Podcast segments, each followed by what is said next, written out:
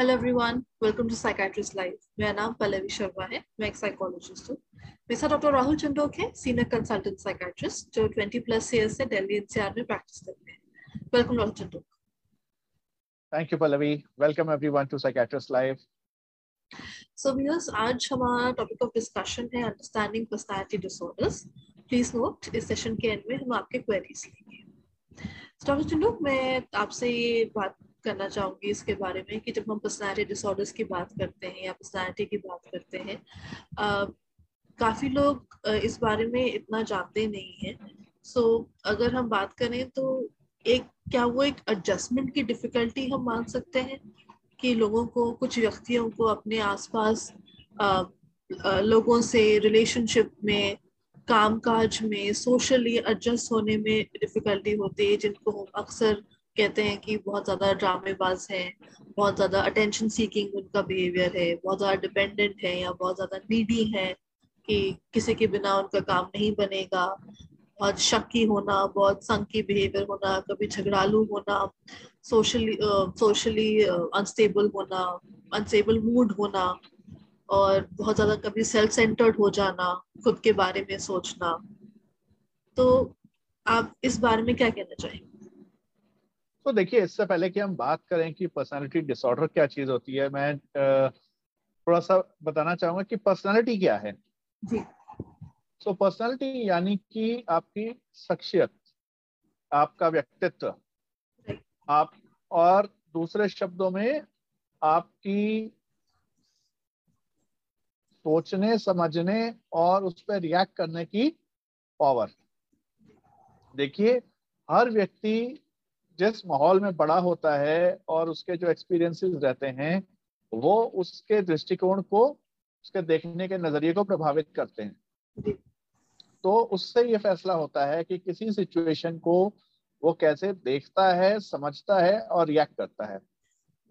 और इसी चीज़ को उसकी पर्सनालिटी की तरह देखा जाता है कि क्या वो पर्सनालिटी मैच्योर है या इनमेच्योर है। अगर उसके जो रेस्पॉन्सेज हैं वो सोशल नॉर्म्स के हिसाब से अप्रोप्रिएट होते हैं तो उसे मैच्योर कहा जाता है। अगर वो नहीं होते हैं तो इमेच्योर कहा जाता है। तो सबसे पहले यही समझना है कि पर्सनालिटी क्या चीज़ है। ठीक है? हर व्यक्ति की एक पर्सनालिटी होती है और ज़्यादातर ये माना जाता है कि 16 साल की उम्र तक वो डेवलप हो रही होती है।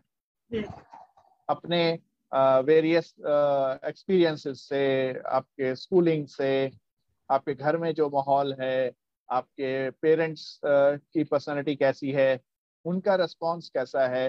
मान लीजिए कोई व्यक्ति ऑब्ज़र्व कर रहा है कि कहीं जाने लगते हैं तो मेरे पेरेंट्स बहुत हड़बड़ा जाते हैं बहुत ज़्यादा फ़िक्र करते हैं, बहुत ज़्यादा पैनिक हो जाते हैं। जल्दी करो जल्दी करो, कुछ हो जाएगा। हमेशा एक नेगेटिव एटीट्यूड लेके चलते हैं। सो so डेफिनेटली वो चीज़ें कई बार इम्बाइब होती हैं। अगर कोई देखता है कि बहुत ही इरेस्पॉन्सिबल बिहेवियर है घर में अगेन उसके लिए भी एक रिस्पॉन्स आता है कि अगर कोई देखता है कि मेरे यहाँ शराब पी करके हंगामा होना या अपनी रिस्पॉन्सिबिलिटी कैरी आउट ना करना इस प्रकार का रहता है तो आगे चल के या तो वो उसके बिल्कुल एंटी स्टैंड लेता है या वो उसी तरीके से वो भी बिहेव करने लगता है कि यही चीज़ नॉर्मल है। तो किसी सिचुएशन को कोई व्यक्ति कैसे देखता है, समझता है और रिएक्ट करता है, ये उसकी पर्सनैलिटी दर्शाता है। अब इसमें दो पॉइंट्स बड़े सिग्निफिकेंट रहते हैं। एक है सेंसिटिविटी और दूसरा है रिजिडिटी तो जो लोग जितने ज़्यादा सेंसिटिव होते हैं, वो उतने ही ज़्यादा प्रभावित होते हैं। अपने एक्सटर्नल एनवायरमेंट से। और चीज़ों को इग्नोर नहीं कर पाते। जब वो चीज़ों को इग्नोर नहीं कर पाते तो आगे नहीं बढ़ पाते। और उसकी वजह से उन्हें बहुत तनाव महसूस होता है। और जो लोग रिजिड होते हैं वो एडजस्ट करने में उनको बहुत दिक्कत आती है किसी भी नए एनवायरमेंट में। बिकॉज़ अपना माइंड मेकअप करने से अपने आप को बदलने से ज़्यादा उन्हें लगता है कि क्विट करना बेहतर है। तो वो बहुत चाहे वो रिलेशनशिप हो चाहे वो वर्किंग हो वो हमेशा उस जगह से या तो माई वे और हाईवे करते रहते हैं। तो ऐसे में उनके जो सहयोगी हैं या उनके घर वाले हैं उनको बड़ी दिक्कत आती है। तो जिसकी सेंसिटिविटी हाई होती है उसमें व्यक्ति को बहुत दिक्कत आती है और जो रिजिडिटी वाला रहता है उसमें उसके साथ वालों को बहुत दिक्कत आती है। तो जिनके पर्सनलिटी इश्यूज़ होते हैं, वहाँ पे एडजस्टमेंट रिलेटेड प्रॉब्लम्स बहुत ज़्यादा देखी जाती हैं और ज़्यादातर लोग इसी वजह से अप्रोच करते हैं। कि ये या फिर जब कभी कोई ब्रेकडाउन हो जाता है, क्योंकि अगर आप किसी की पर्सनालिटी है और आप कहें कि, ठीक है जी, उसको साइकेट्रिस्ट को दिखाना चाहिए तो लोग एग्री नहीं करते। एक्सेप्ट नहीं करते कि इसमें साइकेट्रिस्ट कुछ कर सकते हैं या कुछ किया इसमें इनको हेल्प की ज़रूरत है। पर जब कोई ब्रेकडाउन हो जाता है या जब कोई मैरिज काम नहीं कर रही होती या किसी के मल्टीपल वर्क चेंजेस होते हैं, तब वो उस एपिसोड में को लेकर के डॉक्टर के पास आते हैं और जब उनका असेसमेंट किया जाता है तो उसमें निकल के आता है कि उनका बेसिक नेचर कैसा है। उसमें जो आपने ये ब्रेकडाउन या दिक्कत की बात कही, वो आइडियली किस एज ग्रुप में हम ज़्यादा देख पाते हैं या पहले देख पाते हैं? क्या ऐसा है कि ये बहुत ही छोटे से हमें पता चल जाता है कि ऐसे टेंडेंसीज हैं या बड़े होके ही पता चलता है? देखिए, जैसा मैंने कहा कि तकरीबन 16 साल की उम्र तक पर्सनालिटी डेवलप हो रही होती है तो हम जनरली 16-18 साल के पहले पर्सनालिटी डिसऑर्डर्स लेबल नहीं करते एक्सेप्ट कि अगर हमें एंटी सोशल पिक्चर मिल रही है। सो so, कुछ चीज़ें तो आपको बचपन में या जब वो टीनेजर्स हैं तब वो दिखनी शुरू हो जाती हैं। बट अगर उनका बिहेवियर गलत की तरफ़ जा रहा है तो उसमें रेमेडी भी पॉसिबल होती है। तो ज़्यादातर व्यक्तियों में इश्यूज़ जो हैं वो टीनेज से आने शुरू हो जाते हैं। पर कुछ में तो वो बहुत ऑब्वियसली पकड़े जाते हैं। कोई व्यक्ति है जो कि पढ़ाई में इतना ज़्यादा लगा रहता है कि अगर उसका एक मार्क भी कम आ गया तो उसको बहुत ज़्यादा बेचैनी हो जाती है। कोई व्यक्ति है कि जिसको एग्ज़ाम देने में या किसी भी सोशल इंटरेक्ट करने में बहुत ज़्यादा रहता है, जिसे हम शायनेस कहते हैं। बट अगर वो परसिस्टेंट है, वो कॉलेज एनवायरनमेंट में सब जब बदल जाता है, तब भी नहीं चेंज होती है तो डेफिनेटली वो पर्सनालिटी है। ठीक है? तो जब भी ये रहता है कि किसी को भी सोशल अरीना में या अपने वर्किंग अरीना में दिक्कत आती है एडजस्ट करने में then it there it could be a possibility of personality issues typically किस तरह के रिएक्शंस या बिहेवियर हमें देखने को मिलते हैं ताकि ताकि लोगों को पता चले कि हमें अभी साइकाट्रिस्ट को दिखाने की ज़रूरत है। किस एज ग्रुप में या टिपिकली क्या बिहेवियर्स देखकर लोग डॉक्टर से हेल्प लेना चाहते हैं? देखिए जो सबसे कॉमनली इसमें देखा जाता है उसे हम लोग कहते हैं borderline personality disorder borderline personality disorder में व्यक्ति का इमोशनल uh, बैलेंस uh, उतना अच्छा नहीं रहता। उसके अटेंशन सीकिंग बिहेवियर्स काफ़ी देखे जाते हैं। uh, और साथ साथ क्योंकि लेवल ऑफ़ सेटिस्फेक्शन बहुत मुश्किल होता है। चाहे वो रिलेशनशिप को लेके हो चाहे वो इंटरेक्शन को लेके हो और उसकी वजह से सेल्फ हार्म काफ़ी एविडेंट रहता है।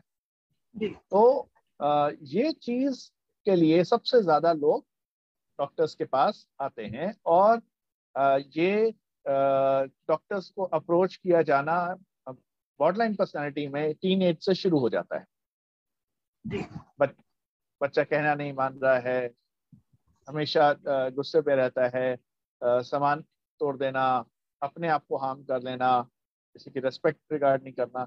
सो so, इस तरीके से टीनेजर्स में बॉर्डरलाइन के ट्रेट्स ज़्यादा देखे जाते हैं और उसी के लिए लोग ज़्यादा अप्रोच करते हैं। बाकी जो पर्सनैलिटी डिसऑर्डर्स हैं जैसे कि हिस्ट्रॉनिक पर्सनालिटी डिसऑर्डर है uh, या फिर एंटी सोशल है ये चीज़ें तब पकड़ी जाती हैं जब किसी और वजह से उन्हें आना पड़ता है। अगर कोई व्यक्ति इंटेंस स्ट्रेस फेस कर रहा है और उसकी वजह से उसका ब्रेकडाउन हो रहा है या डिप्रेसिव एपिसोड्स हो रहे हैं और डिप्रेसिव एपिसोड्स के लिए जब वो डॉक्टर को अप्रोच किया जाता है तब पर्सनालिटी को लेकर के डायग्नोसिस बनाया जाता है कि क्यों ऐसा है कि इनका ब्रेकडाउन हो रहा है। तो so, जैसा हम पहले भी डिस्कस करते आए हैं कि साइकोलॉजिकल इश्यूज़ के जो कारण हैं उसमें बायोलॉजिकल कारण साइकोलॉजिकल कारण एंड एनवायरमेंटल तीनों का रोल रहता है। तो उसमें जब हम असेस करते हैं कि किसी व्यक्ति को क्यों प्रॉब्लम हो रही है तब हम पर्सनैलिटी पे ध्यान देते हैं। तो ऐसे ही जो ऑब्सेसिव कंपल्सिव पर्सनैलिटी डिसऑर्डर है उसमें लोग अपने टास्क को डेलीगेट नहीं कर पाते लोगों के साथ काम करने में उन्हें बहुत दिक्कत आती है। परफेक्शन के लिए लगे ही रहते हैं rather than टास्क कंप्लीशन को एम रखने में। तो उससे पर ये रियलाइजेशन नहीं होता जब तक कि कोई ना कोई वजह से वो इतने परेशान हो जाएँ कि उन्हें सपोर्ट सीक आउट करनी पड़े कि वो अपने तरीके से काम ना कर पा रहे हो। तभी जा करके ये ब्रेकडाउन हो जाते हैं और तब उन्हें हेल्प सीक आउट करनी पड़ती है। सो so, दो तरीके से इसमें चीज़ें रहती हैं पर्सनैलिटी इश्यूज़ में कि या तो जिसको पर्सनैलिटी इश्यूज़ हैं उसे दिक्कत हो रही है या फिर उसके व्यवहार से दूसरों को दिक्कत हो रही है। तो इस तरीके से ये लोग प्रेजेंट करते हैं। अच्छा इसका इलाज और मैनेजमेंट किस प्रकार से किया जाता है कि एक बार इलाज कर लिया जाए, एक बार ट्रीटमेंट हो जाए तो उसके बाद ये कैसे मैनेज करते हैं? बिकॉज़ क्योंकि एक एक पर्सन की पर्सनालिटी की बात है। So how do you manage after the treatment is done so देखिए जैसा हम मैंने बोला कि जो पर्सनालिटी है, वो, उसकी जो फॉर्मेशन है, वो 16 इयर्स की एज तक हो जाती है। अब उसके बाद ये बात आती है कि क्या वो व्यक्ति इतना फ्लेक्सिबिलिटी है उसमें कि अगर उसे कोई समझाए तो वो अपने आप को बदल पाता है? और क्योंकि ऐसे में दवाइयाँ तो बात नहीं करती तो दवाइयों के साथ साथ काउंसलिंग पे बहुत ज़्यादा ज़ोर दिया जाता है कि आप इस बात को समझिए कि आपको। तकलीफ़ क्यों हो रही है या आपकी वजह से दूसरों को तकलीफ़ क्यों हो रही है और अपने आप में बदलाव लाइए। तो दवाइयों का काम ज़्यादातर ये होता है कि उन्हें फ्लेक्सिबल बनाया जा सके। वो ये समझ सकें कि उनके व्यवहार में कहाँ समस्या है और उसको सुधार कर सकें। सो so, दवाइयों का रोल और काउंसलिंग का रोल ऑलमोस्ट फिफ्टी फिफ्टी हो जाता है। ठीक है? और इसमें सपोर्ट कई बार काफ़ी लॉन्ग टर्म चलती है क्योंकि आपके सोचने का देखने का नज़रिया जो एक बार बन गया अगर डॉक्टर्स कह रहे हैं कि नहीं वो ठीक नहीं है वो मेच्योर नहीं है और आपको उसे बदलना है तो वो उतना आसान काम नहीं रहता। जिस तरीके की सोच के साथ आपने आ, अपना काफ़ी जीवन जिया है एक दम से उसको बदलना आसान नहीं होता। तो आ, काफ़ी लॉन्ग टर्म पीरियड लगता है इसको होने में और इसमें दोनों ही चीज़ों का सहारा लिया जाता है medicine as well as counselling basically अगर मेडिसिन नहीं यूज़ करते तो इतनी फ्लेक्सिबिलिटी आना मुश्किल हो जाता है कि काउंसलिंग में जो बताया जा रहा है उसका इम्प्लीमेंटेशन हो सके। तो इस तरीके से इलाज किया जाता है। फैमिली का क्या रोल रहता है इसमें कि वंस ट्रीटमेंट जो चल रहा है लॉन्ग टर्म ट्रीटमेंट जो चल रहा है उसमें फैमिली किस तरीके से ऐसे सिचुएशंस को डील करे हैंडल करे या मैनेज करे ताकि उस व्यक्ति की भी हेल्प हो पाए? तो देखिए फैमिली का बहुत अहम रोल रहता है और क्योंकि ज़्यादातर जो ये केसेस आते हैं वो फैमिलीज़ ही लेके आती हैं। चाहे व्यक्ति को परेशानी हो रही हो चाहे व्यक्ति की वजह से फैमिली को परेशानी हो रही हो लेकर के फैमिलीज़ ही आती हैं।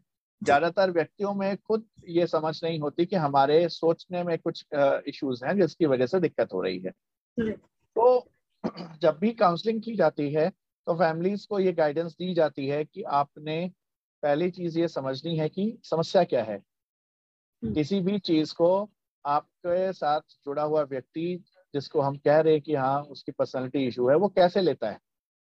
और उसी हिसाब से आपको अपना रिएक्शन को चेंज करना है। अगर व्यक्ति ओवरली सेंसिटिव है तो आपको उसके साथ हमेशा उलझना नहीं है। ठीक है? तो आप अपने परिवार के सदस्य जिसका की पर्सनालिटी इशू है आपको भी संयम रखना है। आप एक्सपेक्ट करें कि ठीक है जी आप उसे डॉक्टर तक ले गए और एकदम से वो चमत्कार हो जाएगा और वो नए सांचे में ढल जाएगा ऐसा नहीं है।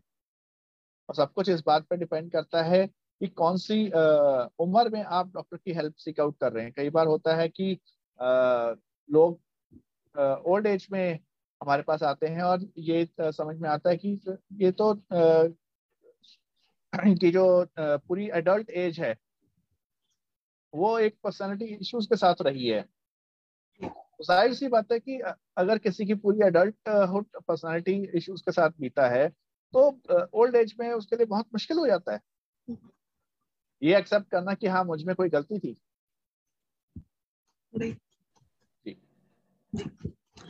थैंक यू सो मच आइए कुछ अपने व्यूअर्स के हम क्वेरीज ले लेते हैं जो आ रहे हैं हमारे पास। रोशन एक व्यू जानना चाहते हैं क्या पर्सनालिटी डिसऑर्डर एंड और मेंटल डिसऑर्डर्स लाइक स्किजोफ्रेनिया क्या वो सेम चीज़ होती है? uh, नहीं ये बिल्कुल अलग चीज़ें हैं। स्किजोफ्रेनिया uh, एक डिसऑर्डर uh, है जिस जो कि uh, सोच से जुड़ा हुआ डिसऑर्डर है जिसमें ये देखा जाता है कि uh, दिमाग में एक पर्टिकुलर केमिकल के बढ़ जाने से दिक्कत आती है, आपकी सोच प्रभावित हो जाती है। जबकि पर्सनालिटी डिसऑर्डर जो है, वो आपके पेरेंटल पेरेंटल बिहेवियर और आपके ग्रोइंग अप ईयर्स में जो आपके साथ एनवायरमेंट रहता है, उससे ज़्यादा जुड़ा हुआ इशू है। तो ये दोनों बिल्कुल ही अलग चीज़ें हैं। अच्छा लोग एक बार जानना चाहते हैं क्या ये पर्सनालिटी डिसऑर्डर एज के साथ साथ वर्सन होता है? कि जैसे एज बढ़ती है उतना ही ये उसकी गंभीरता बढ़ जाती है। तो ज़्यादातर क्योंकि पर्सनालिटी डिसऑर्डर्स में व्यक्ति को इस बात का अंदाज़ा नहीं रहता कि मेरे आ, मेरे में कोई दिक्कतें हैं और मेरी वजह से लोग परेशान हो रहे हैं। आ, तो जैसे जैसे उम्र बढ़ती है वो और रिजिड हो जाते हैं कि नहीं हम तो ठीक ही हैं। हम्म। हमारे में कोई प्रॉब्लम नहीं है दुनिया खराब है। जी। तो इस वजह से जब ये बात बोली जाती है कि नहीं आपको कोई दिक्कत है तो बहुत मुश्किल आती है। रोशन लोग एक बार जानना चाहते हैं कि क्या ये डिसऑर्डर्स हेरिडिटरी होते हैं? देखिए कुछ पर्सनालिटी डिसऑर्डर्स में या इन जनरल भी अगर हम बात करें तो साइकेट्री में जेनेटिक्स का बहुत अहम रोल है क्योंकि जेनेटिक्स का जो एक्सप्रेशन है हम्म। उसी से सारी चीज़ें उस बिहेवियर पर्सनालिटी लिंक्ड रहता है। पर यहाँ पे दोनों चीज़ें हैं जेनेटिकली इनहेरिटेंस विथ जो एनवायरमेंट है ग्रोइंग अप ईयर्स का दोनों चीज़ें मैटर करती हैं।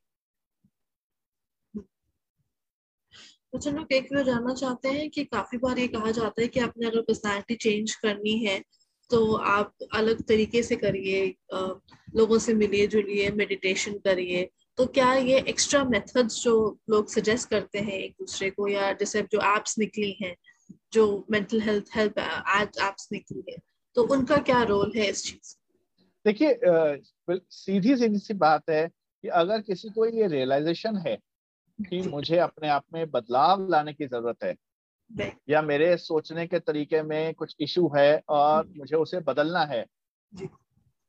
Then definitely yoga pranayama meditation और जो एप्स हैं वो सारी चीज़ें उस तरफ़ हेल्प करती हैं। बट सारा क्रूशल इशू जो आता है वो तो यही है कि क्या ये पर्सन रियलाइज़ करता है कि मुझे अपने ऊपर काम करने की ज़रूरत है?